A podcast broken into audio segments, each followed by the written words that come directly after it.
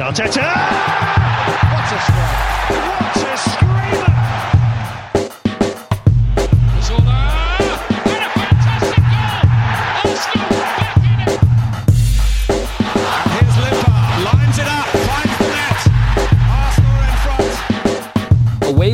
Clean sheet has Arsenal fans saying, New season, who dis? This is the Arsenal Vision post match podcast. My name is Elliot Smith. You can block me on Twitter, Yankee Gunner, and we have a new season, and we won. We won away. We kept a clean sheet. 1 0 to the Arsenal, 1 0 to the Ar- 1 0 to the Arsenal. That's the song they were singing, and it was accurate. We kept the clean sheet. We got the win. Aubameyang is off the uh, off the mark, and it's going to be a great season. I can just tell. I I'm not sure we're going to go invincible, but I, I think you'd have to say it's a possibility.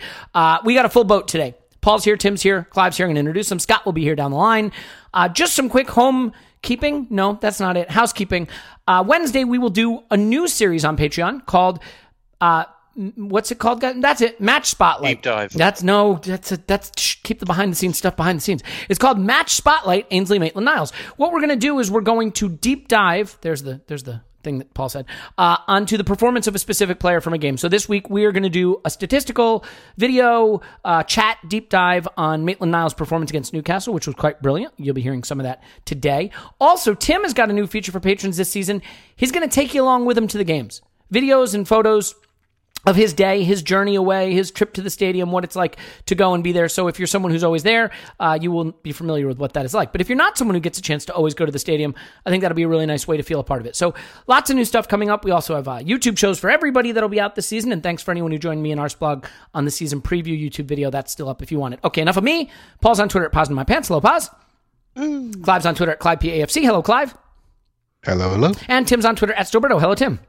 Hello there. And let me just say to everyone listening, we are so excited to have you along for a new season. We can't wait to, to discuss it all with you, to discuss this game and everything that happens, the highs and the lows. We love you and we appreciate you for being with us for another season. So, with that having been said, um, Clive, I think everybody is kind of looking to see what Unai Emery does differently this season. Mixed reviews on his first season. Some people felt okay about the things he did, some people less okay, but you know, will he go back three or back four? Will he be more willing to try the young players? We got a lot of answers right off the bat in the first day. He could have played Pepe. He could have thrown Luiz right into the mix. He could have put Ceballos out there. He didn't. He played Nelson. He played Chambers.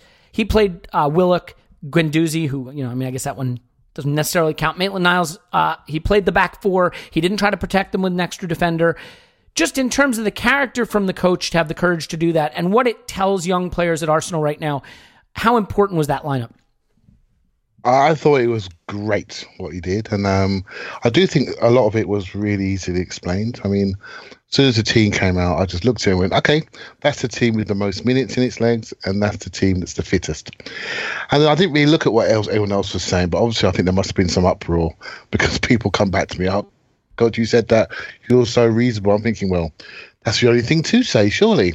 I mean, given you know, we can't expect the names we wanted to see on the pitch when they've not done any sort of real significant training. So for me, the team was quite, you know, I, I, didn't foresee the Ozil thing appearing, and uh, with Kolasinac going out as well. That took away the back four, uh, sorry, the back five option almost, and so I thought it'd be a back four, and I was just pleased to see the trust in the young players, particularly um, particularly Nelson and Willock. Really, you know, Guendouzi we know about, but Nelson and Willock, that's that's a big thing. That that's literally saying, Aaron Ramsey and Iwobi, you're now being replaced by two youngsters on the day, and let's see what we can do with it. And I thought it was really, really positive. Rather than lean into a name which gives you comfort, he leaned into the people that are the fittest, in the best shape, the sharpest, that could be molded into a team play and, and really give us a sense of speed and resilience and security away from home. And I got to say, I was hopeful before the game, but afterwards, you know, as, as an Arsenal fans, we all are. It makes you feel pleased that there is a pathway for young players to get into the first team and play meaningful minutes in a Premier League opener, where when in these world, you know, these world of hysteria, you lose that first game away from home and everyone's back on they're back on you know back on the negative train but really he, he did it it worked out they all played well. They all played to a to a shape and a pattern. And um, yeah, I thought it was um, great to see. Yeah, I, I think it was fantastic. And I mean, look, on the one hand, you have to say some of these decisions were decisions he was kind of forced into at some level. I mean, it would almost arguably have been more aggressive to start guys like Pepe and Ceballos and Luiz, given the knock that they had, you know, Ceballos had taken against Barca and the relative lack of playing time, and Luiz had just arrived. And so you could view these as sort of conservative picks. But I, I think, Tim, there is definitely a clear point with Emery that is a little different from Arsene Wenger, and that is that Arsene Wenger used preseason as a fitness exercise, and it was a chance to integrate youth into the team a little bit, but it didn't have a bearing on whether he planned to use them all the time necessarily. I don't think he used it as as a true audition for a place in the squad. It does feel like the players Emery trusts in preseason have a chance to be part of the team in the regular season. I mean that that happened with Guendouzi last summer, and and he featured a lot. And these players like Nelson and Willock um, and Chambers, certainly to a large extent, played quite a bit in preseason. He showed trust in them then, and he's showing trust in them now. So, do you think that this is an indication that these players? Maybe do stand to be regular features in the first team, or once the new players are integrated, do you think just naturally the, the opportunities will dry up? Um, I so I think it's kind of both. Um, I think you're right. I was thinking that while you know you and Clive were talking, actually, this kind of he, he you know he obviously does put a lot of stock in um, in what he sees in preseason, which which is absolutely fine. That's kind of what preseason's for. Um, but uh, but I was also I was kind of taken by his comments around Callum Chambers because if if anything, I think the centre of defence. I I don't think he was ever going to play Pepe because you know he's, barely even trained, let alone played. I, I think that would have been a, a really silly risk, particularly when he's got you know Reiss Nelson and Mkhitaryan. Like we're not we're not absolutely crying out for players there, and he had him on the bench. Ditto Lacazette. He's got a Aubameyang up front. You know. He, he, he had enough there. Um, I don't think that was ever going to happen, and and kind of ditto with Ceballos really. Um, you know, Willock's had a really good preseason. It just made total sense to play him. But actually, the one that grabbed me the most was and I'm not I'm not surprised he did it, but he spoke about Callum Chambers actually, and he said, you know, I think he said in as many words that Chambers and Sokratis have played pre-season. Um, they, you know, beginning to look comfortable together. They've not really done a lot wrong in pre-season, so yeah, um, I played them, and and and that would have been the easy one. I think. I think it would have been easy, even understandable to put David Luiz straight in because you've got a guy who, all right, he hasn't had pre-season with Arsenal, but he's had a pre-season and he's played lots of Premier League games and he's played at St James's Park countless times. You know, he he could have come into that team without too many troubles. Um, but I, I think I think ultimately Emery was right to stick with that partnership for this game. Not least, I, I mean, I'm sure we'll come on to this. To be honest, not to like temper too much, like the happiness with a clean sheet. I think this is the worst attack in the Premier League, um, Newcastle's. Um, so actually, including I, some of the new players. I mean, Maxime is that his name? Maxime, who, who came on? Yeah, and, and yeah, Jo, Joelinton or jo, Joe uh, Ellington. I saw Joe I saw your tutorial tutorial earlier. Joelinton. It's it's Joe Ellington. Joe Ellington. yeah, that's just I, I, don't hear the difference between what you're um, saying and what I'm saying, but okay. But yeah, I mean, he scored seven goals for Hoffenheim last season. Like, I think he might be an okay player, but he's not much of a goal scorer. And yeah, the the guy they bought on, you know, seemed he reminded me a bit of a Adama Traore actually. Like mm. he was quite lively, but I wasn't actually sure he was going to do anything. Almiron, um, just, Almiron was a little lively too. I mean, he's he's kind of a, a lot to handle. Yeah, he is, and he had that little dive for the penalty and stuff. But I, yeah, I, I, I think they're completely toothless, Newcastle. I really do. I, I don't even, I don't think Almiron's mm. that, all that. And uh, and so for our defence, if there's one away game this season to have a makeshift defence, you know, to the not makeshift, but you know, all at least three of that back four could change and kind of you know by Christmas at least.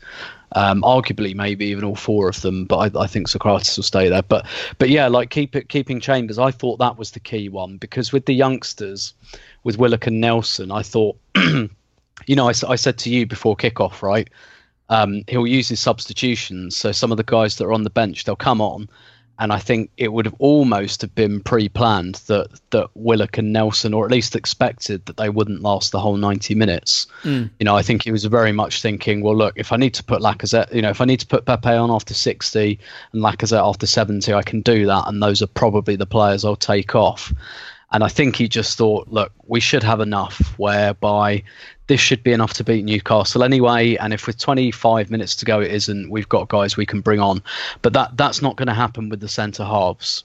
You know, there there wasn't really going to be anything other than injury. I think that would have like had like Callum Chambers hooked or anything like that. So I think that was the really interesting one because Luiz is physically ready, even if he's not fully acclimatized to Arsenal and centre back is just not a place where you make a change. So for me, that was at least in the short term a, a decent fa- uh, show of faith in Callum Chambers, and I, I, I think he repaid it as well. Yeah, no, I, I absolutely do. And I mean, look, you can talk about Newcastle being toothless, but we made far more toothless teams look dangerous last season. Um, you know, I mean, it, it was not above us to make to make defending look hard against the the least impressive attacks in the league last season. So I'm I'm not ruling anything out. And it's a tricky day. You know, it was driving rain. I mean, you can probably speak to it more than I can, Tim. But that was a nasty day, and it it I, it almost looked. You know, the interesting thing. Sometimes attacking players like uh, wet pitches because the ball really skips and moves. Am I right in thinking that there was enough water that it was starting to slow the balls roll a little, or was it skipping off the, the ground pretty good? A little bit, but also it was really, really windy. Um, so I think that tempered some of the movement of the ball. I don't, I don't think, because of the way the stadium's built, the wind doesn't really whip in um, anyway, but it, it was super windy. So I think any zip that might have been added to the ball by the surface was probably tempered a little bit by by the, the gusts, shall we say. Yeah. Well, let, us dive into the game just a little bit. And and Paul, I mean, by dint of covering the performances of the young players, you'll obviously get your say on them. But do you want to make just a quick statement on on the fact that they got the chance today or yesterday? Yeah, I think it was great. I think the lineup made lots of sense. I couldn't honestly see David Luiz coming in. Um, I mean, everything Tim says, as usual, is, is spot on the money. But two things with him. He only trained for 30 minutes. I think it was on the Friday. I think I heard on his interview or, or on his gym training video something like um, he hadn't got any sleep the night before the transfer. I mean, uh, there was the visa thing. I just think there was too much of a turmoil. Plus, personality-wise, he's stru- such a strong character and has a, such a defined way of playing. I'd have been shitting myself as a manager to just drop him in in the middle of it, because if t- things went tits up, um, you got a very lively David Luiz telling everybody how they ought to be defending at Arsenal. Uh, I just saw a lot of risk, and as Tim pointed out, uh, perhaps the manager had judged the attacking threat was not going to be our biggest issue from from Newcastle. I think the other interesting thing on the Chambers part of it was that he went he played a very conservative old style uh, centre back role when you consider that to his Cruyff turns in the box in pre-season. Uh, you know, he, he hoofed it clear quite often and did conservative passing, kept it kind of nicely locked down at the back. And it was a very different Chambers uh, approach to the game that worked well for us. I mean, Sokratis did the more adventurous play. Chambers kept it simple, made us look secure. Um, so I think it was a very good day for that partnership and for Chambers. And from that, we could build a little confidence overall. Uh, Reiss Nelson was another one where there was a lot of discussion on his performance. And uh, as you said, we got Ainsley Maitland Niles for the spotlight coming up. But the, the really contentious one for many people was Willock. Was he the best man on the pitch, or was he really quiet and barely saw the ball uh, in a crowded uh, space of the pitch? And I, I lean to the latter. I don't. Yeah. I didn't think it was. I didn't think it was a brilliant performance from him. I think he showed a few things that reminded me why I have great hope for him. Uh, but I think it's a really tough game. Actually, it's a really tough game to assess almost anybody on, given the the five man midfield, how turgid the first half, how how how cautious we were. Yeah. Um, so I think that's got to temper everything. Whether you think somebody was great or terrible, this game is is an absolute context, and it, I mean you always need more than one game, but this game in particular was just this weird creation. Yeah. The, uh, the second half was actually Yeah. beginning to open up a little bit. Well, we'll definitely get to the second half. I promise. Yeah, yeah. No, I'm just, just saying it was literally a game of two halves. But the first one, it's very hard to ex- extract anything authoritative on it on almost anybody's performance. I think, but we will. Yeah, yeah, we'll definitely come to everybody's performance authoritatively. Uh, well, let me ask you this just quickly, Paul, and because I I sort of think that there are two players that wouldn't necessarily be the ones you'd most want to talk about in this game, but deserve it because I think that the conversation around their performances is maybe Yeah. skewed from the reality. And one of them is Mkhitaryan. Um, definitely a part of that game of two halves issue that that you discussed. I mean, clearly had a superior second half to the first half. I think the reason that Mkhitaryan is so difficult for me to analyze is he gets so many easy things wrong. And having hmm. a player on the pitch who gets so many easy things wrong is bad for many teams, but for a team that has defensive frailties, you just can't have a guy constantly turning the ball over. I read that he had 15 turnovers. He lost possession 15 times. Was it in the first half? Three times as many as anybody in the entire game. That puts your defense under pressure. That gets counterattacks. That that has everybody flowing back to their own goal, and that's dangerous. By the same token, he sent Aubameyang through for two good chances. He arrived on the end of a, a good move after Willock did a nice job to recover the ball, having lost it. Got the ball into the channel to Nacho. Nacho gave it to Mkhitaryan. He blasts over from close range. He never quite got the end product right, but his movement and his involvement in attacks a- always has a, a direct and progressive influence. And so, for you, do you think that the the negative criticism of him is warranted given the mistakes, or over the top given what he tries to do in the attacking third? Uh, well, at the moment, it's I lean towards the mistakes. the The problem is this team desperately needed somebody like Mkhitaryan doing what Mkhitaryan was at least attempting to do. He's to me, I mean, they're a bit different, but he's so much like Ramsey in what what he brings to a team, um, and in how he builds, gets involved, speeds the play, quick passes, running ahead. He he, you know, when we say there's nobody else who'll score goals apart from the front two before we got Pepe, actually there was Mkhitaryan, and he was on about the same goals and assist race as Ramsey, and an in a reasonably informed Mkhitaryan is a pretty good Ramsey substitute, and that's what he was trying to do in this game. And he, like he was god awful in terms of completing simple or moderate passes, but he was he, he still while uh, his execution's terrible at the moment. Uh, he's trying to do all the right things. He's he's playing kind of he's bad on the on the poor on the simple passes, but he's also trying to play those trickier passes, drive us forward, uh, getting stuck into the game to move us forward, in, increase the the rate at which we pass. Unfortunately, he just he was a giveaway machine, especially in the first half. So. Um, but he'll, you know, he's had a few moments in preseason and in this game where he reminds you what he can be and could be when he hits some form. Of course, towards the end of last year, he ran out of fizzle too. But there were a couple of months when you began to get the Mkhitaryan concept and what he brings to the team. I, I don't know if he's going to get back to that level, but um, he's kind of a player who started last year slowly, um, then kicked in. And when he gets some form, I mean, he really drives us on. He, he he's a jack in the box, a joker, makes things happen, and you need players like that. Yeah. Uh, I think it's also good to have a, you know, we'll need some players who are willing to share time, and Mkhitaryan can do that. He can also put in long, long stints. You know, he can play many ninety game, ninety minute games, pretty much back to back. Yeah. He was And still so- running hard at the 90th minute. I mean, he he is in, in impressive shape, all things considered. Yeah, and I think if he can, I don't think, I think we should make sure it doesn't become a little toxic between us and him. Uh, I know nobody's listening to me, but he could become. I, I'm not. a- Are you still No, no. talking? Okay. Okay. good. yeah, yeah. He could become an important player to us, uh, albeit not an automatic starter all the time. Yeah. If he can just get up a little further in terms of the level he brings, or coming on at 70 minutes or 60 minutes, or he hits some form and he starts. So um, I still have hopes Yeah. that he can have a significant contribution. But yeah, this was such a frustrating game to watch him, especially because he was just contributing to the fact that we couldn't drive ourselves forward and create anything. Yeah, and I mean, look, I, I think there is definitely a point where players who make some mistakes but add a lot to the attack have value. Like Alexis Sanchez.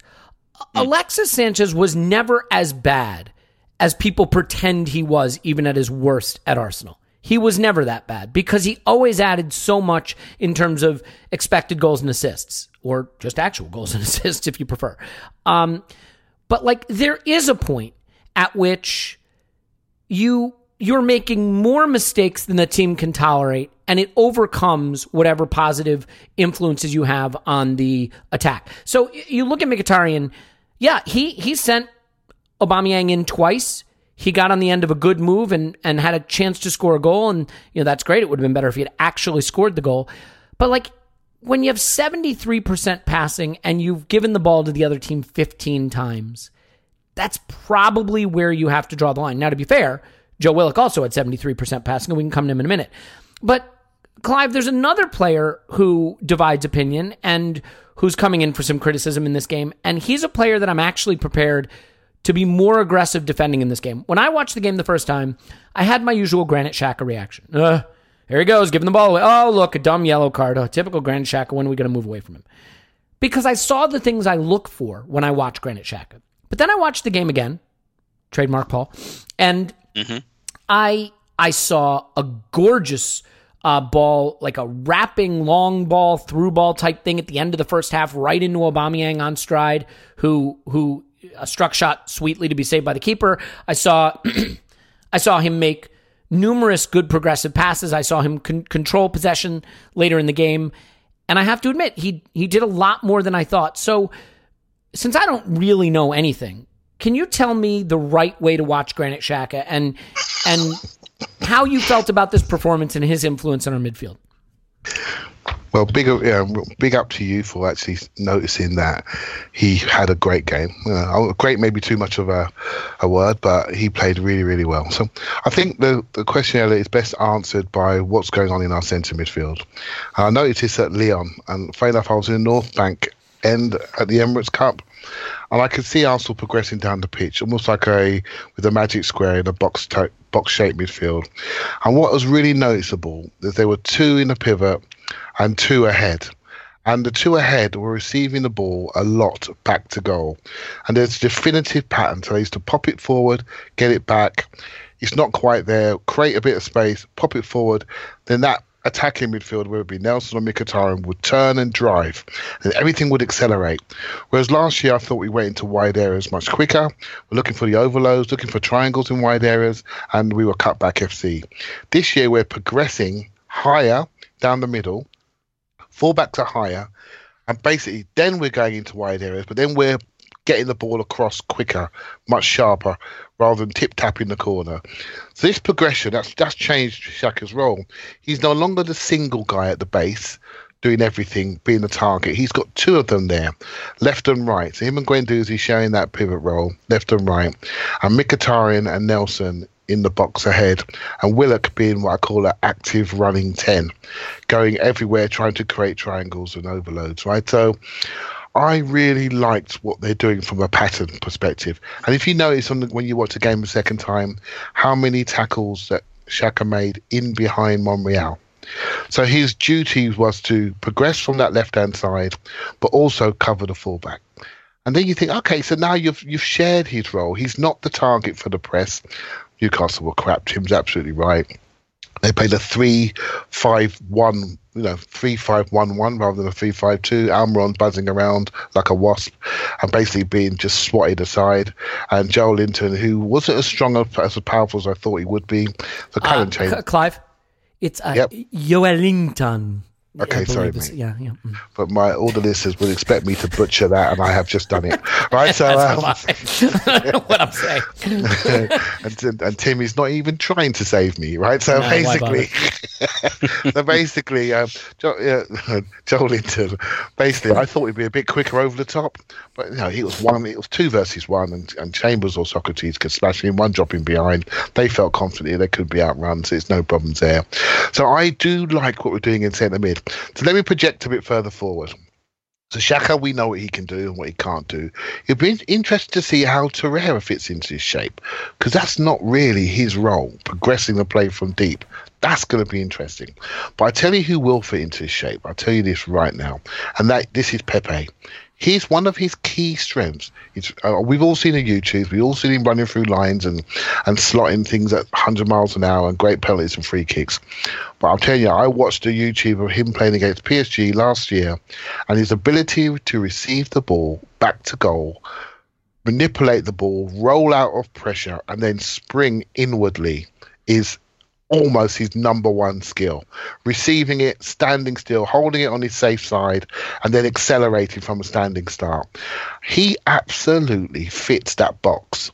Coming off the side, this is the new trend, right? You roll, they say you roll off the sides into midfield, create an overload.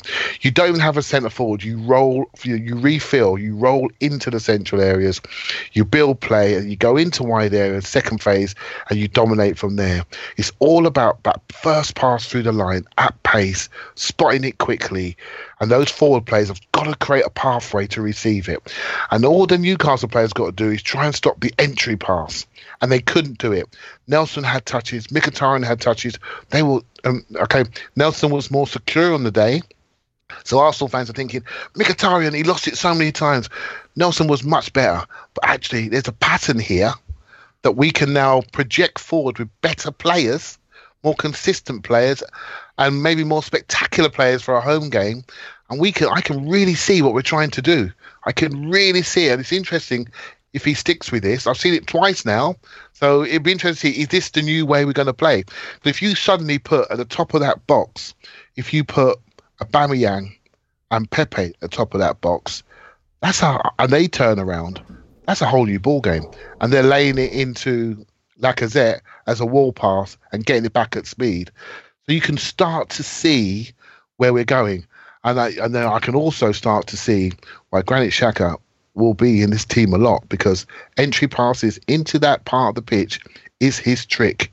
But now we're hmm. surrounding him with somebody else that can maybe do some of the receiving, personality, and the running around him. So he's only got half the job to do what that he was doing last year. I thought the whole construct was really interesting. Yeah, and I mean the one thing I'll say too is you are at some level at the mercy of how the other team wants to play. And to your point, they packed the midfield. Newcastle packed the midfield. They really just wanted to disrupt the game in central spaces, and they did that. And we didn't have a lot of access. I mean, if you look at our leading passing combinations, it's Sokratis to Chambers, it's Xhaka to Monreal, it's Guendouzi to Maitland Niles, it's Chambers to Sokratis. I mean, we did a lot of U-shaped passing back there as we tried to find space.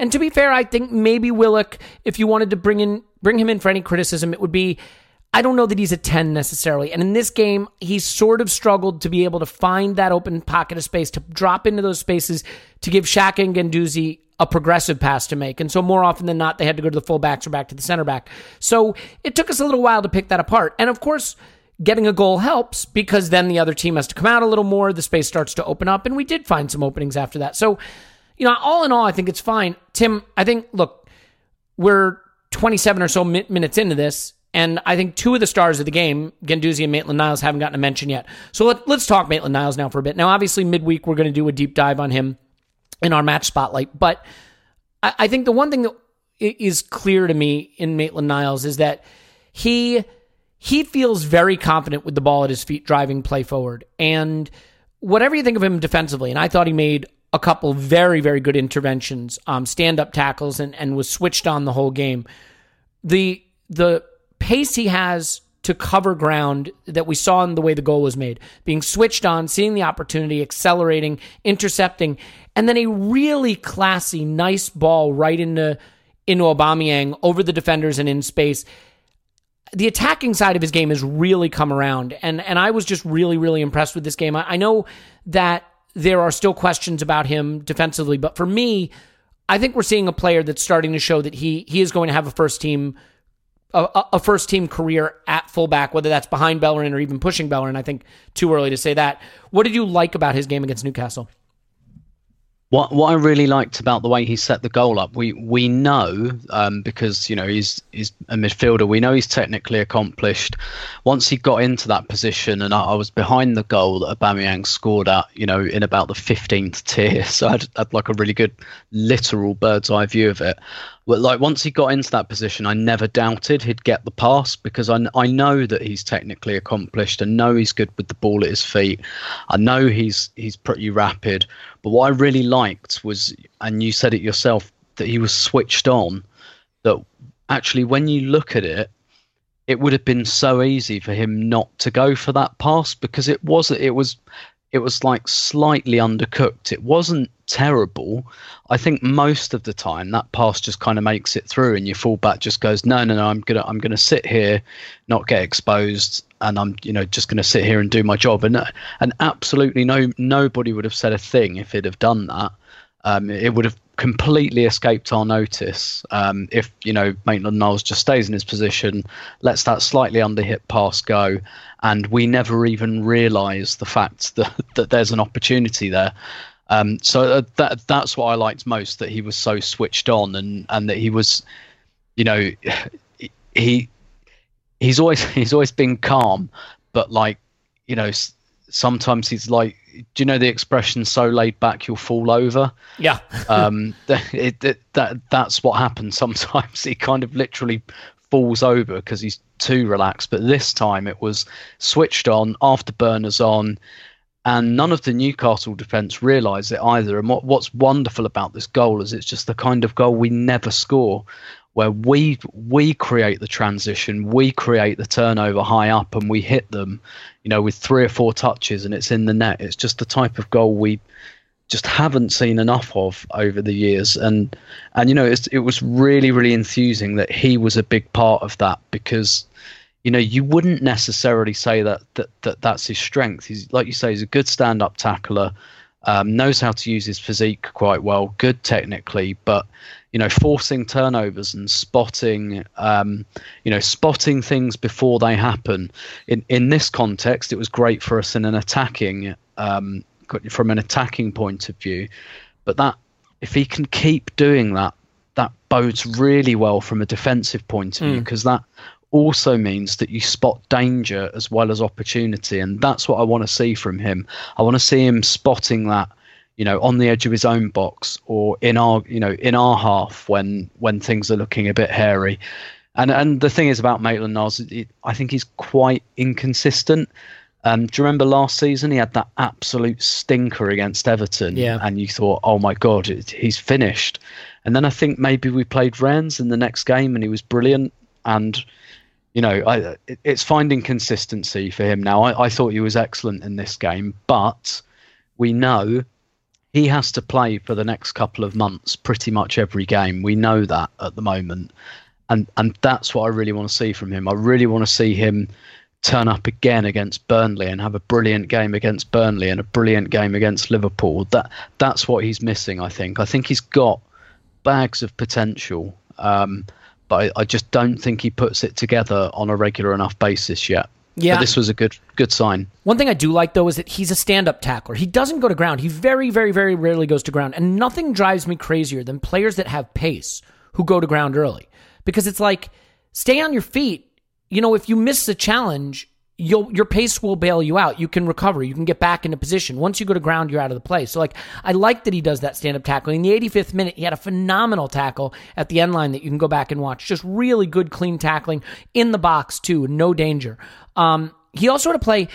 You know, Kolasinac, love him or hate him, the one thing you know is he gets to that ba- uh, that end line and just smashes it into into the the first defender. But like there was a moment where Maitland Niles got the ball in central midfield. I don't know why he picked it up there. It might have been a, a, a, interception actually, but he collects the ball in central midfield and sees the open spaces on the right flank. So he drives all the way to the end line and he gets followed and he fakes the cross. Remember, and he puts the guy on his ass and then just calmly steps inside him and and slides a cut back to the penalty spot. I think it was the one where whoever he cut it back to tried a backflip across the back flick across the box, like a, a Cruyff turn type flick. Yep. It, it was Nelson. I think that was Nelson. Was it now? Yeah, yeah, yeah, yeah. And but I mean, just really good composed play to realize like I've got this guy on skates. He's gonna, you know, I'll hit the brakes. He'll fly right by.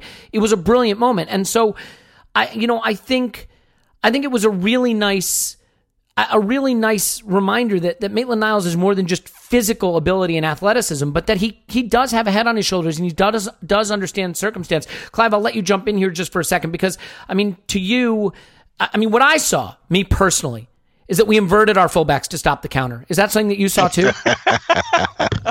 See, Paul. See what happens in my life. so yeah, so yeah. Enough. I mean, am I wrong? I, that's just how I see football, Clive. I don't, do you see it differently. well, mate, I'm, I'm just yeah. I think you're absolutely spot on. Oh, so, thank- thank you, So Clive. basically, if you listen to, I tell you what, I picked up on. If you listen to the uh, Five Live, there's a Five Live media day, and they spoke to Granit Xhaka about what you hope to see defensively this year, and he kept saying about being compact and compact.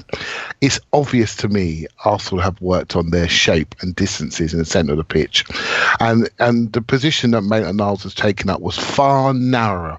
So rather than when you have the ball, the mantra is you make the pitch big they actually kept our distances small. So if the ball's on the other side, we're in good possession, and Monreal's got it. As the opposing fullback, what you do is you go, you roll out to the other side, and you try to stretch teams. But Arsenal were a bit more cautious, and they kept narrower, and they kept him there. As a, he's obviously got great recovery speed. So if Newcastle were to spring down the middle, we were in. We had bodies around. Did you notice? I'm sure you did. How many counter fouls we made on the counter attack, Man City style? Do you notice that early fouls. Okay, we got booked for all of them, but early fouls. Yeah. when you, and Newcastle didn't, by the way. Um, with early fouls in the build-up, bang, exactly what other teams do to us and do and don't get booked. We were doing it.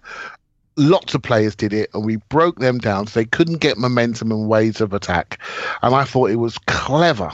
I thought there's a real defensive strategy in this game and real offensive pattern that uh, we haven't really seen consistently. And I've seen it twice. I keep saying it, and this I wonder if this is it. Because we start when Maitland Niles is tucked in just to the right of centre midfield, that's not a foreign position for him. That could be his best position, many will feel, and maybe a tip of a of a diamond on the right hand side. And so Nacho is very comfortable at that too on the other side. very comfortable. And so they didn't scream to the corner flags unless they felt it was the right decision to go there. And when they went there, they were supported from behind. So I do think there's been some messages and some learning and some video sessions. Mm. It wasn't exciting, but just project forward to what we have this month with Liverpool, I think, and Spurs. We're going to need that shape. We're going to need that build up. That's that's that's good stuff, right? So if we can keep building on this, it's, I think it's a great building block. I really do. Yeah, well said. And and by the way, Clive, in the future, if you have something that like you saw in the game, just so that I don't repeat it and it doesn't become redundant, just put it in the Skype chat, and then that way, you know, I'll, I'll know that it's something you want to talk about, and we, we won't wind up saying the same thing. Uh, Okay. Paul, l- let's do this since we're doing a whole pod just on Maitland Niles. Can we move on to Guendouzi? Um, so, look, I, I fully admit that I saw Xhaka's, Xhaka's game a little wrong. I fell victim to confirmation bias, and that it was a better game than I I anticipated. And actually, on second viewing, I fully admit you did too. thanks, thanks, Paul. But the one player who looked the same to me on second viewing as he did on the first is Guendouzi. He just bossed this game at times, and I, I, I thought he was a little slow in the beginning, and and I thought everybody was. And I think part of it is he's such a progressive player that I, I think he looked frustrated and impatient with the way the midfield was clogged and he didn't have room to operate. But he started to suss it out and figure it out. And there was a great ball. Oh, I I put it on Twitter. It was late in the game, might have been like 82nd minute. He's on the right half space in midfield and he's under pressure from two players on either side of him. And he's got his head up and he plays a nice over the top ball into Aubameyang running in behind. And the ball just bounced a little high, like took a weird high bounce. And Aubameyang couldn't quite get his leg to it before the keeper who was coming out got there. But he's got a, a feel for that over the top ball, which I think could be so, so useful for Aubameyang as teams start playing higher lines, you know, against some of the better teams. And, and especially as the game is played more on the counter, I think he's showing you really has a feel for that. This, this is a game he plays 90 minutes, start of the season, after not playing a huge preseason in the rain at Newcastle, and he looked as good as anybody on the pitch, I thought. Just 20 years old. It's it's such a moment for him. Was he potentially him or Maitland Niles? But was he potentially man of the match for you? Uh, yeah, I think so. Because uh, look, I love Maitland Niles, and we'll talk about him on Wednesday. Um, but if you pull out like two good moments from Maitland Niles, he he had a pretty good game with some solid defending, and he stayed switched on. Whereas you pull out Guendouzi's two best mo- moments of the game, and, and maybe it's a, no, nature of the, their roles, but I, I thought Guendouzi all through the game uh, especially when you know our midfield finally had a little bit of a chance to move the ball around. Uh, I mean, he's always got this ability and class, and he can do a part of everything. Um, I did. I mean, we really struggled to get something going in the first half, and so it was frustrating. And and you could be critical of of Guendouzi or any of our midfielders in the first half, just trying to progress the ball. But that middle area with you know three or five midfielders, if you want to call it that, uh, a bank, and then three centre backs behind it. I mean, it was just a logjam in that area, and he, we all toiled manfully to get the ball going. What was strange was there was no progression, be, really, uh, between the two midfielders. So. Xhaka and Guendouzi themselves didn't really put in a lot of passes to each other, which is really weird. But it just tells you how blocked the middle of our of the field was. So most of the things Guendouzi did were uh, knocking it back and forward to Maitland Niles or Mkhitaryan, um, which is kind of where the frustrations come in because you have that block midfield, you have Mkhitaryan spilling it, and so a lot of what Guendouzi did in the first half was all for naught. Um, but he does have a really good partnership building with Maitland Niles, which is likely to be his side uh, going forward. Though they did, him and Xhaka switch for a little while in the second half. Xhaka or Guendouzi went on the left hand side, and I know uh, one of the analysts thinks Guendouzi is much better suited to being on the left of, the midfield, especially when dropping to receive the ball. I don't see it myself, but it's something to watch out for. Uh, whereas with Xhaka in the field, he, he's always going to be typically on the right here. I, thought he was very good, but again, just the struggles in interpreting this game. The second half, things open up. Uh, he can start using his movement. I mean, he, he is a nomad. He he tends he doesn't really like to sit back. Um, he's not Willock driving forward, but he likes that ability to go with the ball. Um, sometimes though, I think we're a little static because him and Xhaka both kind of like to sit deep and mirror each other. Um, and this was a game where we kind of needed somebody between the lines, and we were pretty conservative in the first half between him and Xhaka. So great, but but between the two of them, they didn't really have an answer for us in the first half, and maybe it was just Mkhitaryan spilling the ball the whole time. Mm, yeah, I mean, nearly moments that a lot of which were thanks to Mkhitaryan just getting his feet confused, unfortunately. But yeah, I, yeah, and I, can I add one other quick point, which is Willock struggled in the first half. We know that, um, but it's amazing. Uh, and when you have those two players, Mkhitaryan and Willock, struggling, uh, Willock largely because the whole area was just uh, weighed down with with opposition players. But it's amazing what we ex- expect when we criticize Willock's performance. It's l- literally his first ever uh, outing as a number 10 in the Premier League uh, against uh, a, f- a, a 3-5-2 low block and the one area of, of the pitch they were determined to lock down and yet you know we're still pretty critical of his performance based on what I've seen but yeah, I, I don't know. I mean, Tim, I guess just speaking of Willock really quickly, to me, I think what this game highlights is that we probably still have a way to go as observers of the game in really appreciating that off the ball skills are skills, right? I mean, we're we it's very easy to spot when someone has a great game on the ball. But you know, it's that that whole sort of canard about Ozil, you know, oh, if you can't see what he's doing, you don't understand football. Like there's sort of a truth to it though, because sometimes what mm. Ozil does better than anybody else has nothing to do with him being on the ball. It's how he finds space, how he drops in. I mean, we've had a lot of midfielders down the years. I think Arteta was good at that. Just sliding and moving and shuffling his feet and getting into the space to be available for his teammates. And maybe that's the part that Willock doesn't have yet. On the ball, he can drive, he's strong, he's progressive. Off the ball, didn't really seem to find the pockets. I actually thought Nelson had a slightly better game than he did. Um, found space, had some tidy play, a lot of which ended at the feet of Mkhitaryan, unfortunately. But do you think that Willock, and granted, I don't think that Willock is necessarily a 10 anyway, but do you think that his, his biggest problem in this game was just not being able to find the spaces to be available? Very, very low touch for, for a midfielder on a team that had 60% possession. Yeah, yeah, I think so. And I think part of that was exacerbated by the way that both of the wingers played. so what uh, and again this is where I think we're really starting, you know, to see again the quote unquote Emery ball, the kind of he stuck with the four two three one for most of pre season and I think that's what we saw here. And, you know, one of one of the kind of um, key facets to it at other clubs is he likes his wide forwards to come in field quite a bit, and that's what they both did. You know, Nelson and Mkhitaryan, they they weren't out on the touchline, um, and and I think it's going to take it takes time as well to get that kind of to get that rhythm and get that sense of which winger comes in and which winger stays out because they both spent a lot of time quite central, particularly Mkhitaryan, who kept coming in again and again into that kind of number 10 position and and actually picking up really good pockets of space. It's just his execution was very bad on the day. But Nelson did it a lot as well and not just in Newcastle's half in our half.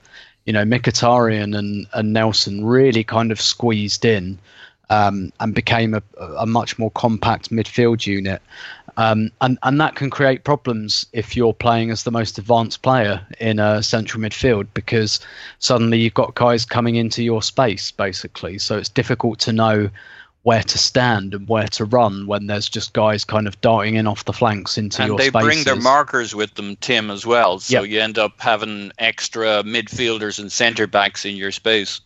Ex- exactly, exactly. Which is, you know, the the whole point of that is it's to the avail of players in other areas of the pitch. But yeah, exactly. It means you're playing in a very, very crowded space, both with your own teammates and and with the opposition as well.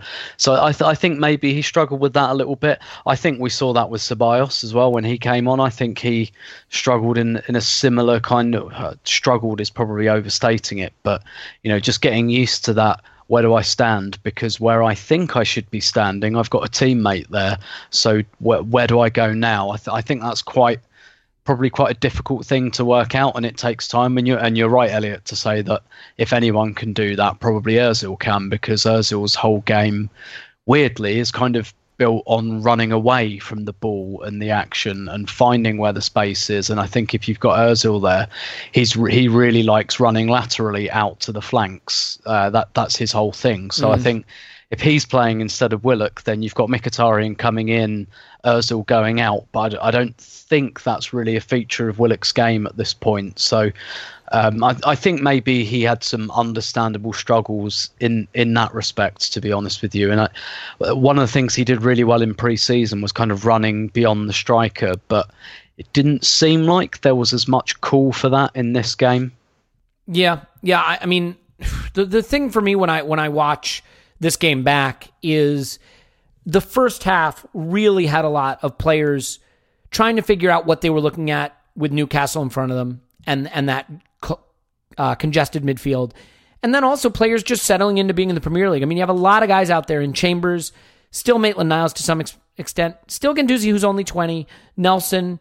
You know, a lot of guys out there who are just trying to adjust and not let the moment overwhelm them. It's it's the first game of a new season. It's away. The weather's terrible. You're in a you know you're at a tough ground. Admittedly, not a full ground at, at, at its absolute pomp. But then by the second half, and and once we took the lead, I thought there was a little more ability to express ourselves in terms of the space that was available on the pitch. It was always going to be tricky. I Clive, before we move on to talk about Aubameyang and then and wrap up with some of the substitutes. I mean, as far as the way we played and you know trying to find spaces in midfield and and some of the challenges that I, I thought Willock faced, for example, you know, do you do you think that the way we played made it a little more difficult to progress the ball through midfield generally? I thought we progressed the ball nicely. What I didn't think we did enough of, I didn't think we were brave enough to penetrate in the final, final third. I still felt we had a false control. Maybe that's the nervous fan at me at nil nil, wanting us to just go and get a goal so I can relax. But I just feel we just we played the game in a bit of a playerish way, just keeping the ball, moving it around, building play, tip tap, tip tap. I, I understand we we are practicing our shape, practicing our distances. By being compact, you know, the key thing is even from your your left back to your right winger, it's almost like a swarm of bees moving around in a, in a lump, keeping those distances really small. You've got to be fit to do that. And we had our fittest team, and we were able to be compact shape wise that's great. But then when you have the ball, the trick is to expand. I didn't think we expanded aggressively enough. I didn't think we drove enough. I think um, you know, I'm not saying it's Willock's fault. I thought he did fine. I thought he cut off passing lanes. I felt more secure with him there. I thought I couldn't, I, just couldn't take my eyes off him. His ability to move and run and and, and just create disruption. Uh, come on, guys. If you watched Aaron Ramsey do that for last season, you know, he just creates disruption. Well, after, he goals. had that play right. He he lost the ball and then he sprints about 15 yards to hook, slide, tackle the ball away to start the play that led to um Mkhitaryan's blast over from Yeah. a good position. That that comes from Willock recovering the ball. Yeah, you know, can you remember what Ramsey did against Tottenham? We just just tackling somebody, intercepting the pass, quick release to a forward, you know, Lacazette goal. It's it's just it's you have different types of ten. I noticed yesterday that Spurs played Lamela at ten. So they had a pressing, running, aggressive ten. And you know they had uh, Eriksen in behind him late in the game. You know, so it's like there are different ways to do it. Sometimes you know Klopp always says your pressing ten is like your playmaker. Again, what happened? We we transitioned to goal, we we nicked it, we drove. I think Willock was put on the pitch to create those transitions. It didn't happen for him on the day, but he had a great one hour, and that's a perfect way to use a youth player. Fit, quick, sharp, ready to play. One hour. Go and smash it. Go and tear them up. Don't worry about execution. Just make sure we're in the game. Drive, drive, drive. Move people around. Disrupt, and that'll create space for the killer up front, which we have. Mm. I, I'm telling you, Elliot. I'm telling you, mate. You, this is good. This is good. If we can be more aggressive in the last third, and we've got those players sitting on the bench, but so it's not a problem. If we can be more aggressive and a little bit more sure in the last third, we all know about the accuracy of certain touches, but the base is there. I, I tell you, man, I'm I'm really excited as we build on this. Yeah, well, I mean, we we have a whole season of it, Clive. So I assure you, you will get your chance. I I think, uh, it, Paul. Before I come back to you, just real quick, because I had wanted to ask Tim about this. I mean, um, Tim, I just I want to know if you feel from the fans you go to the ground with, the you know the away fans, whatever. The the there to me has never been enough appreciation for Aubameyang since he arrived. And I understand, you know, he arrived in a January window after we'd just gotten Lacazette, and it was Arsène's last season. And it was kind of chaotic, and last season wasn't a great season, and he missed some big chances, and people remember those. But for me, he's the best player at the club. It's not close. We win when he scores. He scores big goals. He scores great goals. He his movement is unparalleled. I thought he had some runs in this game that were just absolute extraordinary movement. He he could have had more goals. Sometimes the, the ball slipped away from on a couple occasions, and and Mkhitaryan missed a few chances um, where we were counterattacking. But I, I just thought he was brilliant, and he takes the goal so so brilliantly. There's also the one he took down with the outside of his right foot and swiveled on it and and blasted it in the keeper that I thought was really well done. I mean, do you get the sense that people are coming around to appreciating that Aubameyang is our all conquering center forward now? Slowly, slowly, yes. Um, I actually think uh, there was kind of people were starting to turn on him maybe after the Spurs penalty miss um, last season, which, which I kind of get because that's Gosh, you know I do not like people. there, there, there, there are there are a few more emotive kind of moments than missing a stoppage time penalty away at Spurs. Um, you know, if if anything's going to do you in, that's going to do you in. Um, and uh, you know, I think we've spoken about this before. Like, for, for some reason, there's this idea that um, you know players have to compete against each other for our affections. We can't just be happy to have two good players. Like they've got to, they've got to be in competition, and we've got to back one horse over the other, and all of that. And you know, I'd, I'd say Lacazette is still more popular. He, I mean, there was a, a new song uh, for him that that might kind of explain a little bit um, why, but he, it was still his name that was being sung while, while he was warming up below us. Um, but I do think at the end of last season, and maybe like with that Valencia game, for example, and and getting the golden boot, people had started to realise um, with Aubameyang really in this game. Um, I, th- I think with this game so th- this is exactly what top class strikers do. Um, you know, they fighting on scraps. Really, the team's a little bit undercooked, um, missing quite a few players. Perhaps the creative side of the game's not quite there. It's the first game of the season. Nothing's really clicked yet. It's a fairly even kind of game, but he wins it for you with pretty much the only decent chance of the game for Mm. either team. Um, you know, just absolutely expert. Sent, uh, as, as soon as Maitland Niles has sensed the danger, he's seen the opportunity. He knows exactly what's going to unfold. And to be fair, I think Jamal Lascelles um, for Newcastle really does him a massive favour by going walkabout for, for reasons I can't quite get my head around and, and kind of leaves him free. But, you know, just that kind of, yeah, I, I stay on side. No need for me to run ahead of the defender here. I've I've got everything sized up. I know I know exactly how the ball's coming in. I know exactly what I'm going to do with it. Um, and and it's just that moment of quality in front of goal that you know pl- players like that just and we we haven't had that since since Van Persie. I don't think. And I was you know I was looking at you you look at Chelsea and Man United kicking off later in the day, and Chelsea are playing Tammy Abraham up front, and then bringing on Giroud, and Man United kind of bang really really have thrown their lot in with Marcus Rashford, and just thinking, you know, we we we're like we've got an embarrassment of riches here um, up front. We've we you know, in in terms of the top six, you know, obviously you look at like Aguero and Gabriel Jesus, and that's that's incredible. And Liverpool, everyone knows about their front three, but you know, in terms of centre forwards, after years of really, really struggling to figure out this position because we didn't have a top class option there, we, we've solved that problem. Like, you know, you Aubameyang, he's he's it's Aguero, Kane, Aubameyang. Those are the names that roll off your tongue in terms of, you know, the best strikers in the Premier League, and it's because, like you say, they're the ones that are decisive, that win you games. Exactly like Harry Kane did for Spurs on Saturday.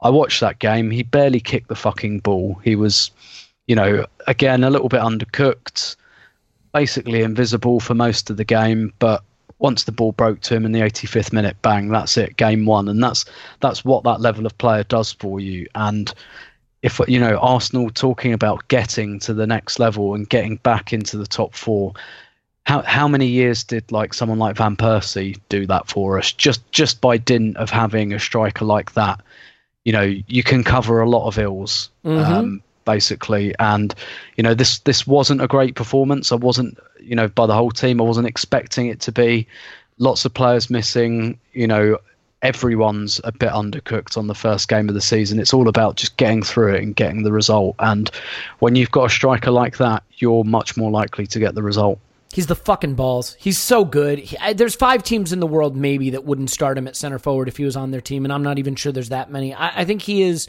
he is the the thing that makes us different from the other teams competing for those top four positions, other than Liverpool and and uh, City. And and I, I guess you could say Kane, although I think Kane could be in trouble with the ankle situation. We'll see. But you know, Clive always says it. How does he make you feel? And when I saw that lineup, I had a bit of nervousness. Of course I did. First of all, it's me. I'm just nervous. That's why my friends call me Whiskers.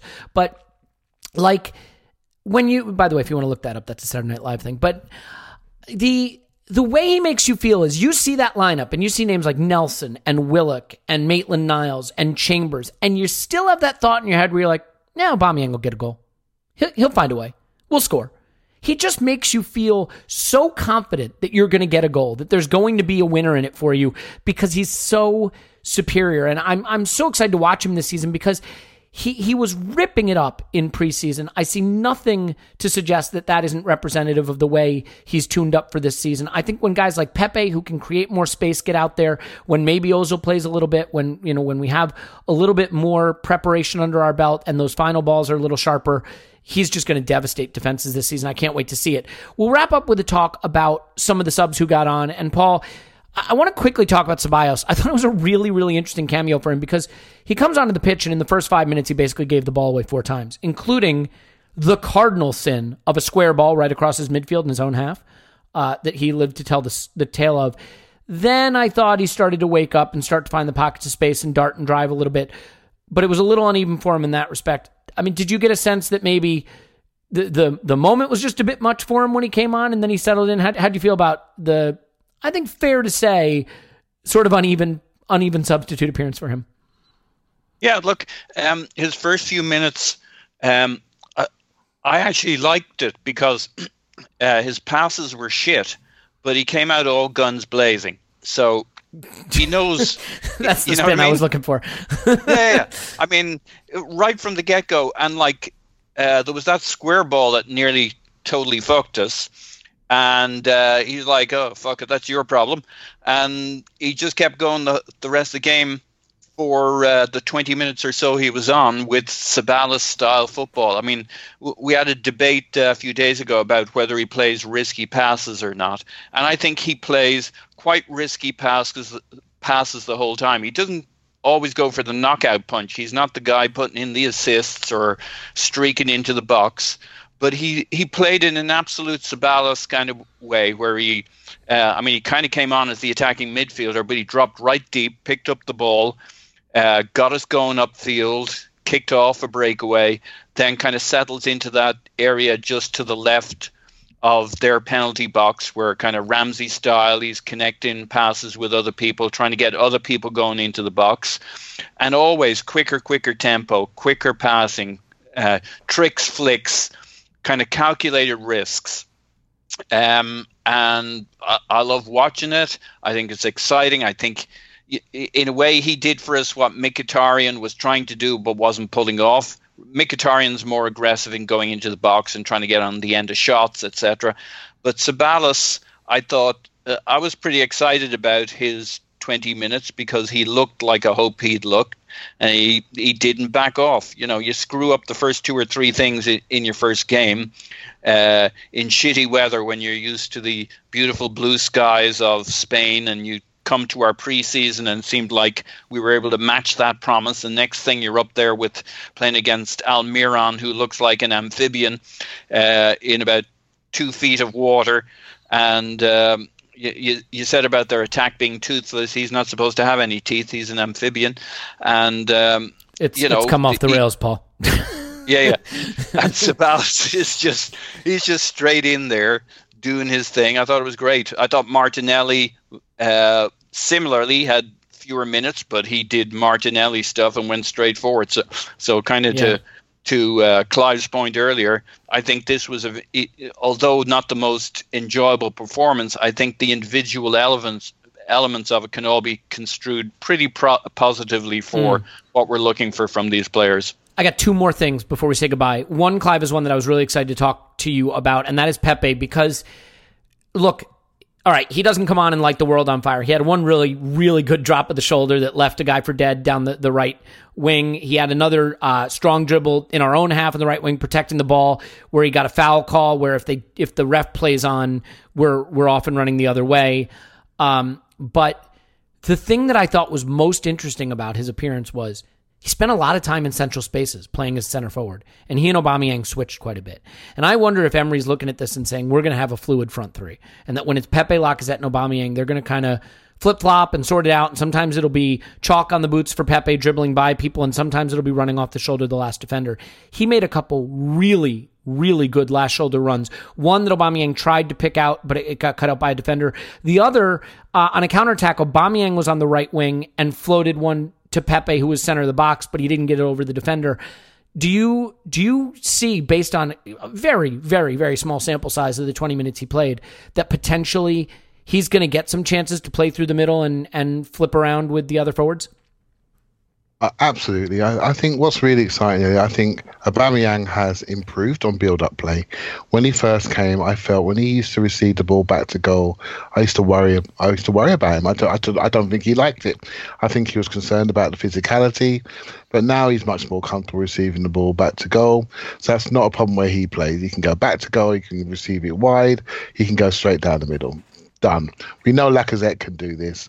We know that he can peel into wide areas inverted shots on the left hand side. We know he goals like against Cardiff on the right hand side of the box. no problems there. Physically strong. Again, for Pepe, he can receive it back to goal. He can drive inside. He can run through lines. He can receive it standing still. But he's probably the best dribbler of the three, just on a straight dribble. So now you have three forwards with all round ability. Why would you stand in the same place? Absolutely not. You just rotate, you run out of space, run into it, and cross over it's going to be so exciting to see how they coexist together. Got no no idea how it's going to happen. We've all got a, a, sort of a little bit of a view. If you write a team sheet down in possession, Lacazette as a nine and a half, and the other two on the uh, either side, they won't stay there. We know that. I'd like to see them higher. Maybe not. It, it doesn't matter. Long as you've got the all round ability to do everything which I think these three have. Lacazette may not be the top end speed of the other two, but he can do things the others can't do on pressing and recovery tackles, etc. Just like Firmino does for uh, Liverpool. So, mate, just listen, just enjoy the journey. It's going to be exciting mm. to see how often the three are deployed together, how they coexist. If that's the first sign on positional freedom that Pepe was given from that side, that's really encouraging. Yeah. And um, that means he's been he's been asked to do this. If you feel it, go. Just go into those areas. And when the others get to recognize and see those runs, we're room for some fun, aren't we? Can't yeah. wait. Yeah, the only thing I would say from his debut, and again, such a small sample size, this is not a judgment, just a, a quick observation is just he mm-hmm. did walk back a few times. And there was one situation where his man just ran right by him, and Maitland Niles had to defend two guys in the box, um, and did a really nice job of it actually. But you know that that's the kind of thing that Emery is definitely going to drill out of him. So I'm not, not too worried about that. I'm going to leave it with you, Tim, on an issue that I'm loath to bring it up because it does feel like kicking a guy when he's down now, but I think it's worth a mention. Um, hmm. This wound up being a very professional, focused performance. The thing I loved about it is we seemed switched on for 90 minutes in the rain away, defended well, had good resolve. I'm not saying Newcastle was good. I'm not saying they tested us. But by and large, there was real commitment and professionalism to seeing out the result. Um, Mustafi was not in the team. He was left out entirely, and I think we are trying to shift him, obviously. But, you know, do you think that the reality is that there are certain players that have been in this squad that have been prone to doing things that take these kinds of games away from us and that it's time mm. for us to separate ourselves. And, and the most obvious version of that is Mustafi, and that the fact that he wasn't in there is sort of telling that on a day when the weather was against us and the result was hard fought and we had to show con- uh, concentration and commitment for 90 minutes, the guy who so often cost us those games wasn't there. I mean, is it fair to say that moving away from him is is a part of getting these kind of results on a more regular basis? Yeah, I think so. And it's clear that the club have made their mind up on this now, and, and now we're getting into you know it's clear they've been willing to sell him all summer, whether they haven't had the offers or he hasn't had the desire to go. Um, I, now they're basically moving into that space where they're just making things uncomfortable for him um, to try and make him go. It's it's kind of an an unseemly side, I guess, of football, but kind of it happens the must. other way. It happens the other way. Players it do it to teams. You know, we saw it with exactly. Right? I mean, yep, yep. And if he'd been playing out of his skin for the last two years, you know, he'd be asking for a contract. So yeah, exactly. But I mean, look, they're they're trying to push him out, aren't they? Basically, they've made it public now. Emery said I've told him a couple of times, and you know, not including him in the 18. That's and, and it's you know we we had Luiz on the bench. We didn't have another defender. Um, so that that's a kind of look. You are absolutely not a part of the plans anymore. Um, and and you know for and if I'm kind of wary about saying this because it I, I kind of feel like it, it's me uh, or it's something that we all say to try and make ourselves feel better on you know the kind of the human side of just utterly rejecting a player who you know for his faults he's never he's never done anything you know disrespectful to the club or anything like that. Um, as far as I know, um, always gives his best and everything like that. And so when I say something like, "Oh, it's best for him to move on now," I, I wonder if like a part of that is me just alleviating my Guilt. I guess guilt. Yeah, yeah, for just being like you're rubbish and I don't want you at my club. Um, it's in it's in your best best interest. You know, it's it's not it's not you, it's me.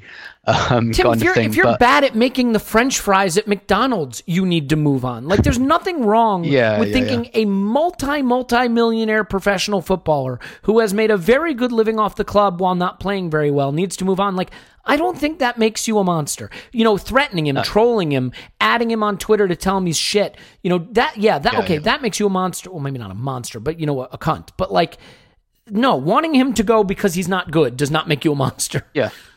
No, no, no, no, it doesn't. And um, and and look, he's he's lost it. He lost his place in the Germany team quite a while ago before the last World Cup. So it's not like you know the, the world is kind of noticing. Um, you know, and and look, he's played in Germany, he's played in Italy, he's played in Spain. He's got like a rounded kind of education um, in in terms of football, and you know, surely that means he can he can go anywhere really because uh, that gives him a lot of options. And um, it's weird, isn't it? Because there was that story two years ago about um, how you know his his family weren't really settled here, and it looked like he might go. Um, I can only imagine things settled down there, but yeah, I, I think at this stage you really have to say, look, from our point of view, from Arsenal's, yes, we absolutely have to move on from him ASAP and try and get some money for him if we can. Um, you know, I really hope, I, I suspect he might go on loan or something, which I really wouldn't like. Um, I think it's time for a clean break. But I, I mean, he must be looking at this and thinking, right, I lost my place in my international team over a year ago now. I'm now not even getting in the 18. I'm behind Callum Chambers. I'm definitely behind Rob Holding. I'm definitely behind David Luiz. Like, you know, the writing's on the wall here. So, yes, I can ride this out for another year because my contract's nice. But then next year, I'm just going to have the same problem. And it's going to be even more difficult to get a good contract at my next club because I've not been playing and I've been ostracized and my reputation is even more damaged. Like, I think sometimes you've got to take the long view and think, okay, I might go to Monaco or something and I might get might not get paid quite as much.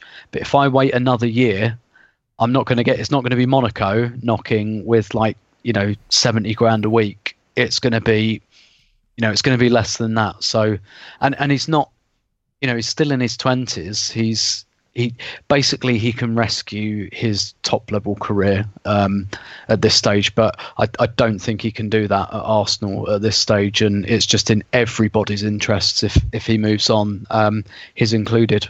As a famous singer and podcast host once said, he will survive. Um, yeah, I totally agree with everything you just said, and and hopefully he agrees because it ultimately will depend on whether he does. So let's leave it there. I I have to move on from you guys because uh, Scott is chomping at the bit to give us 15 minutes of the data that matters uh, and invalidates everything we've said in this segment. So uh, remember, coming up for patrons midweek is our uh, match spotlight, Ainsley Maitland Niles. That should be Wednesday, and uh, really excited to do that. There'll be video associated with it, data associated with it, obviously the podcast itself. So if you'd like to sign up, we would love that. There's a fantasy league going on there. There's, the Discord chat has been so much fun on match day. It was just crazy, crazy fun. Uh, people contributing so much there. So if you'd like to join, that'd be great. If you don't want to join, don't do it. No big deal. We love having you here. We're going to do lots of pods here and we're going to do lots of YouTube stuff and all kinds of stuff. So thank you so much. We'll take a break. We'll come back with Scott. But first, I'm going to say goodbye to Paul. He's on Twitter at Poznan in My Pants. Thanks, Pause.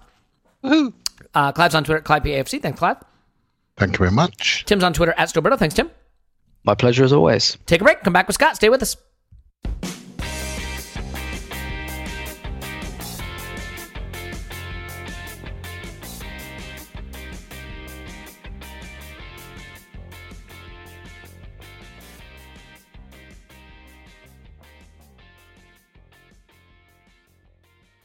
Okay, we're back, and now we have saved the best for last, as they say. Uh, we have done it. Scott is here. You can find him on Twitter at O underscore that underscore crab. Hello, Scott. Yeah. Yeehaw, indeed. Hey, just before we get into the data, we won. Are you happy? Did you enjoy your the, the start of the season? Yeah, very much so. You know, I got up early. You know, I actually probably kind of cut it a little bit close, only getting up five minutes before kickoff. So I was scrambling to get the coffee poured and you know the TV all set up and ready to go. But yeah, it was fun. Yeah. Win. We're I gonna- mean, the the game wasn't you know super fun, but it was fun to win. It's funny because I, I, I often have to you know, cut it close to make it to the TV. And then, you know, I, I'll tell that to Tim and he's like, well, I had to take a train to a bus to another train. And the good news is he's, he's going to be posting some of his pictures and videos this season of the trip to the stadium and the time in the stadium on Patreon. So I will be able to see what it's like to have to make that journey while being in my pajamas on my couch. So that's good. Um, let's dive into this thing. The, uh, the stats first and the, the one that we always lead with. I know not everybody loves them, but it's, it's a good way to evaluate chances in a game. What was the XG for this one, buddy? Yeah, so this one was a, a pretty good one. So Arsenal ended up, um, let's see, let me pull it up. I had it on a, a different screen here. Uh, it was 1.09 to 0.6 in my Wait, model. To point what? Point six? 0.6. Okay. So Arsenal won to about a half a goal. So obviously one isn't phenomenal, but it's the point six that interests me. Last season we weren't putting up those kind of defensive numbers. Would would that have been one of our better defensive away performances last season? It certainly would have been, yeah. So, and one of the things too is that Arsenal really stopped attacking after they got the goal. There was a couple of kind of dangerous opportunities where they were looking to to counter, um, but it, you know they kind of sat back and held things while they after they got the goal, and I think it actually worked out pretty well. I don't I don't ever really felt that I was you know that Newcastle was going to score after Arsenal did. It all felt pretty good. I think you know there was maybe a, a you know a phase somewhere in that first half where Newcastle were, were a little bit threatening. But other than that, you know, maybe the the Ceballos giveaway that was the only time that Yeah. I kind of got a little nervous. But other than that, you know, yeah, Arsenal did pretty well holding on to the, the lead. It, it, it helps when you have zero expected Mustafis. Uh, so we had zero expected Mustafis on the day, which was good. So let's talk shots for a second. I mean, we know we need to get more shots. We know we need to concede fewer shots. We accomplished one of those things. Shots for, shots against. How do you feel about that? We didn't take many, but we didn't concede many. Yeah, and you know, so uh, the other thing too is that you know, so Arsenal did still do the thing where they looked for good shots instead of trying to do, you know, kind of the you know speculative shot kind of taking. So Arsenal probably had three good chances in the match. So there was the the first one to Mkhitaryan, and then two that fell to Aubameyang. Um, and you know, thankfully they were efficient with their chances. So, I mean, if you're gonna, you know, look for shots, you're gonna want to look for higher quality Yeah. ones. So overall, that's at least something. Yeah, um, I had you know uh, Aubameyang with a 0.2 um, xG per shot for his you know four shots today. So So 20% chances are pretty really good. He, he finished what with about 0.7 ish, something like that for the game? I had him at just under one. I think it Oh, was wow. like 0.95. That's fantastic. I mean, j- just to put that in perspective for people who are new to this stuff, if you're a 1xG per game, per 90 player, you're the best in Europe or right there behind like the likes of Messi and Ronaldo, who don't count because they break models. But all right, so as far as the, the shot suppression, Newcastle never really threatened us based on the eye test, but based on the data, that's pretty much held up as well, right? Yeah, I think they had one. Yeah, they had one kind of decent chance, but other than that, there really wasn't too much. I think they might have had a couple of dangerous situations that they didn't quite get shots on. I think there was one where they kind of had a was it off a set play where there was one that kind of bounced around in the box, but then Leno was able to, to grab it, but they never really kind of got a shot on it. But other than that, I think it was yeah a well played defensive game. I, I was actually pretty surprised by that. You know, um, you know Chambers and Sokratis did well. Um, I think that you know Xhaka and uh, Guendouzi did pretty well shielding the back four. Um, yeah, I mean, there's not a not a lot to complain about when you know you get a clean sheet and it's a pretty well earned clean sheet. Yeah, I, I think overall the the attack will liven up too. I mean, you look at who was playing out there, and obviously we we were far from full strength. So as far as the individual players, offensive value added, XG chain, XG, all that. Who who were the stars for Arsenal in terms of the the attack? Um, so uh, Aubameyang led in my offensive value added. Um, surprisingly, um, second was Nacho Monreal. Um, then we had uh, Reiss Nelson actually came up really well. Um, he was third. Then Ainsley Maitland-Niles. So there was a, a good kind of mixture all around. Um, so on the offensive value added, I had it uh, 1.19 for Arsenal, and then let's see, Newcastle was uh, 0.6. So pretty well matching the xG. And I'm guessing one of the reasons Nacho came off looking pretty good is he did have the the little square, bu- or not square. It was kind of a cutback to Mkhitaryan Yeah, the one to for the one that he blasted. Yeah, Well, I'm sorry. Yeah, yeah Mkhitaryan. it was a Mkhitaryan blast over right with his Yeah. left, and that that was a really good Yeah, chance. that was a really well. yeah. Yeah, and he was in his overall passing was, was quite was quite good. Didn't have a lot of giveaways on there. So and yeah, you know he had good freedom to actually carry the ball down the you know. Yeah. Anyone on your hand side as well. Anyone that you look at that maybe statistically speaking, I'm not asking for your opinion of their performance, just statistically when you look at it, um, just for, from a, a strictly statistical standpoint, is there anyone that when you look at it you say, you know what, they they were sort of disappointing. I'm not particularly happy with what I'm seeing from them statistically. Um, you know, I, I don't want to beat up on him, but I didn't think Joe Willock had as good of a game as some people were saying. Interesting. Um, yeah, I mean, I, I felt that he really had you know troubles getting involved in the game. I think his touches overall was about you know he had less than 20, I believe. I don't have it in front of me, but he didn't really get a ton of the ball. Um, it was definitely another game where a lot of Arsenal's buildup went out to the wings, and we kind of bypassed that central middle third um, and final third section. So I think that was one that uh, you know in, in preseason he played a little bit deeper, and he was definitely able to get more into the game. Um, and then Mkhitaryan always has his hit and miss kind of thing.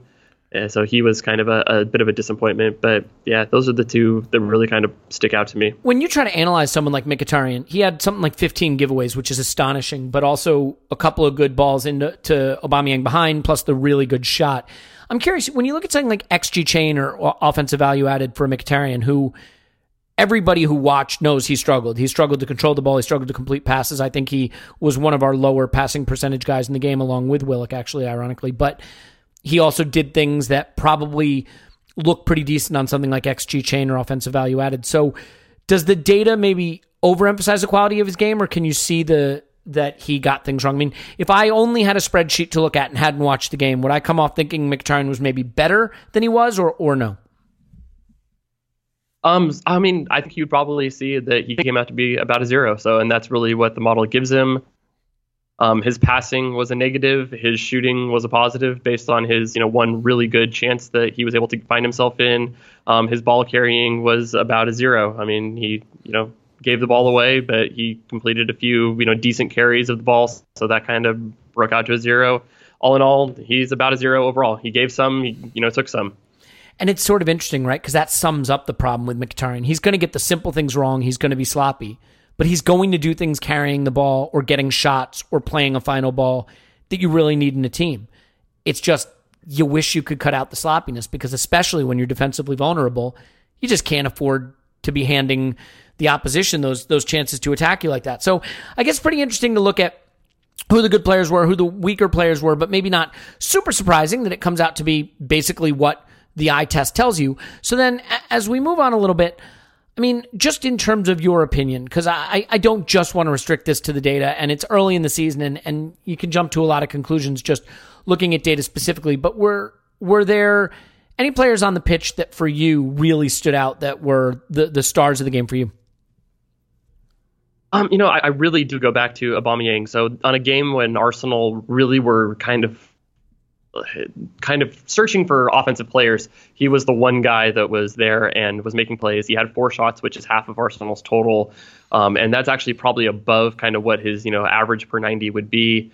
So he kind of stepped up, took some shots. Most of them were, were good shots. All of them were inside of the box. He had a few of them that were a little bit wider, but overall, really good shots. Um, so that was something that's a really big positive for me. I know he's had a really, really impressive preseason.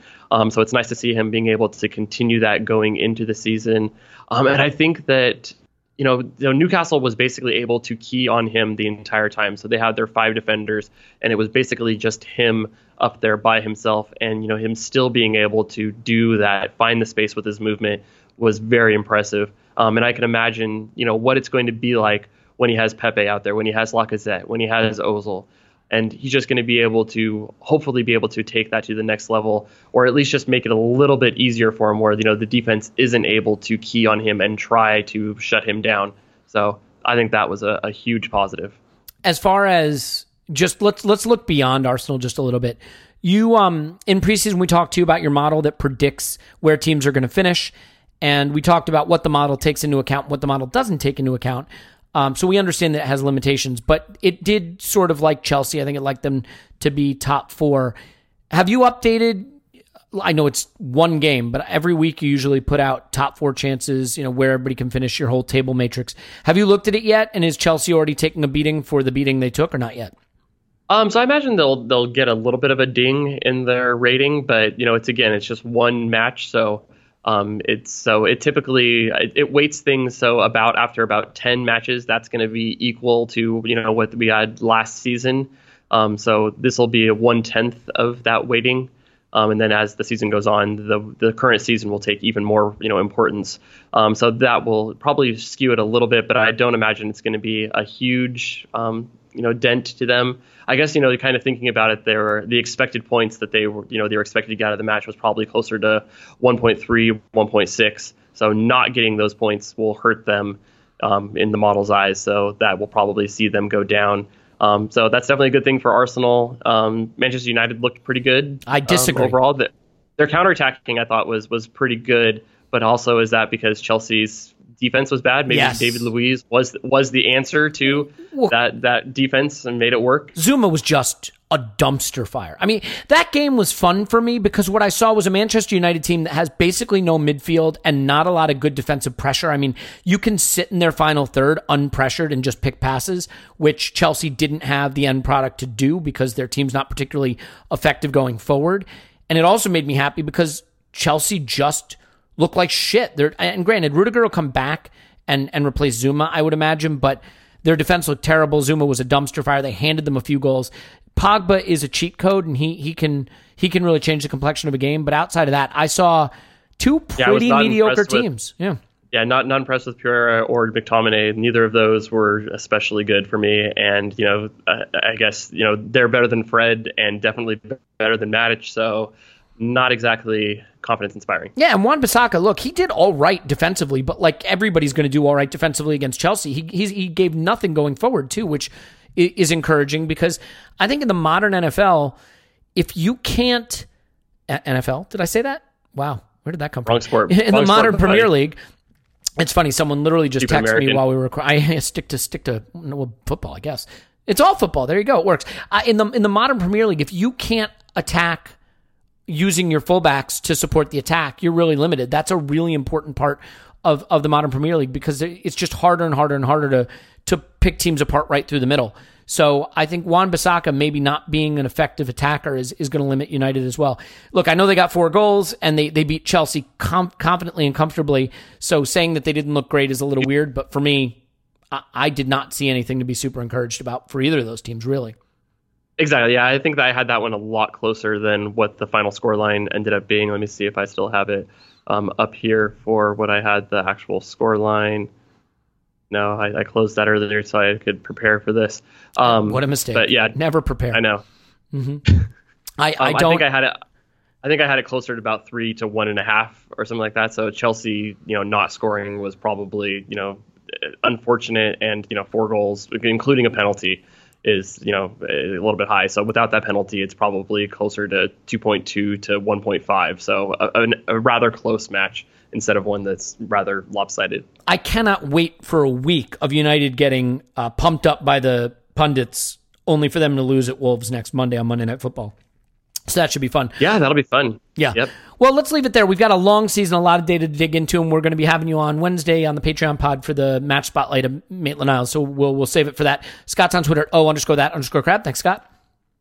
Yeah. Yeah, indeed. Great to talk to you, man. New season. You excited? You feeling good? Off off the schneid, one win, and uh, on we go, onward and upward.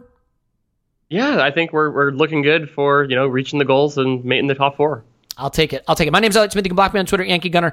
Give us a five star review. Write nasty things about pretty much me. I mean, why not? You've been doing it anyway, so why, why not continue with a good thing? But I'm excited. As I said earlier in the pod, we're so happy to have you with us for another season. We love you. We are um we're looking forward to what should hopefully be, I I think, a fun season. I'm going to stay optimistic for now. We're one game in. Why not? We won a game.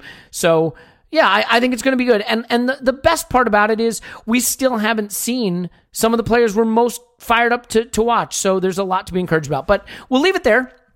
A lot more to come. Can't wait to talk to you next time. We will talk to you after Arsenal 10, Burnley nil.